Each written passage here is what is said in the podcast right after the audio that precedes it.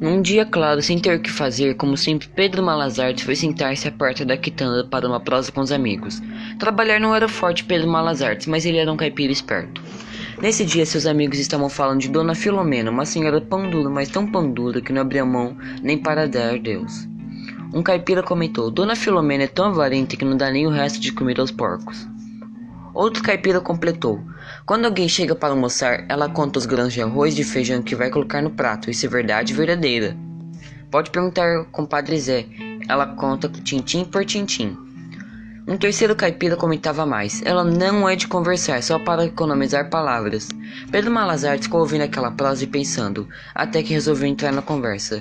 Quanto vocês apostam que ela não vai me negar nada? Vai me dar o que eu quiser.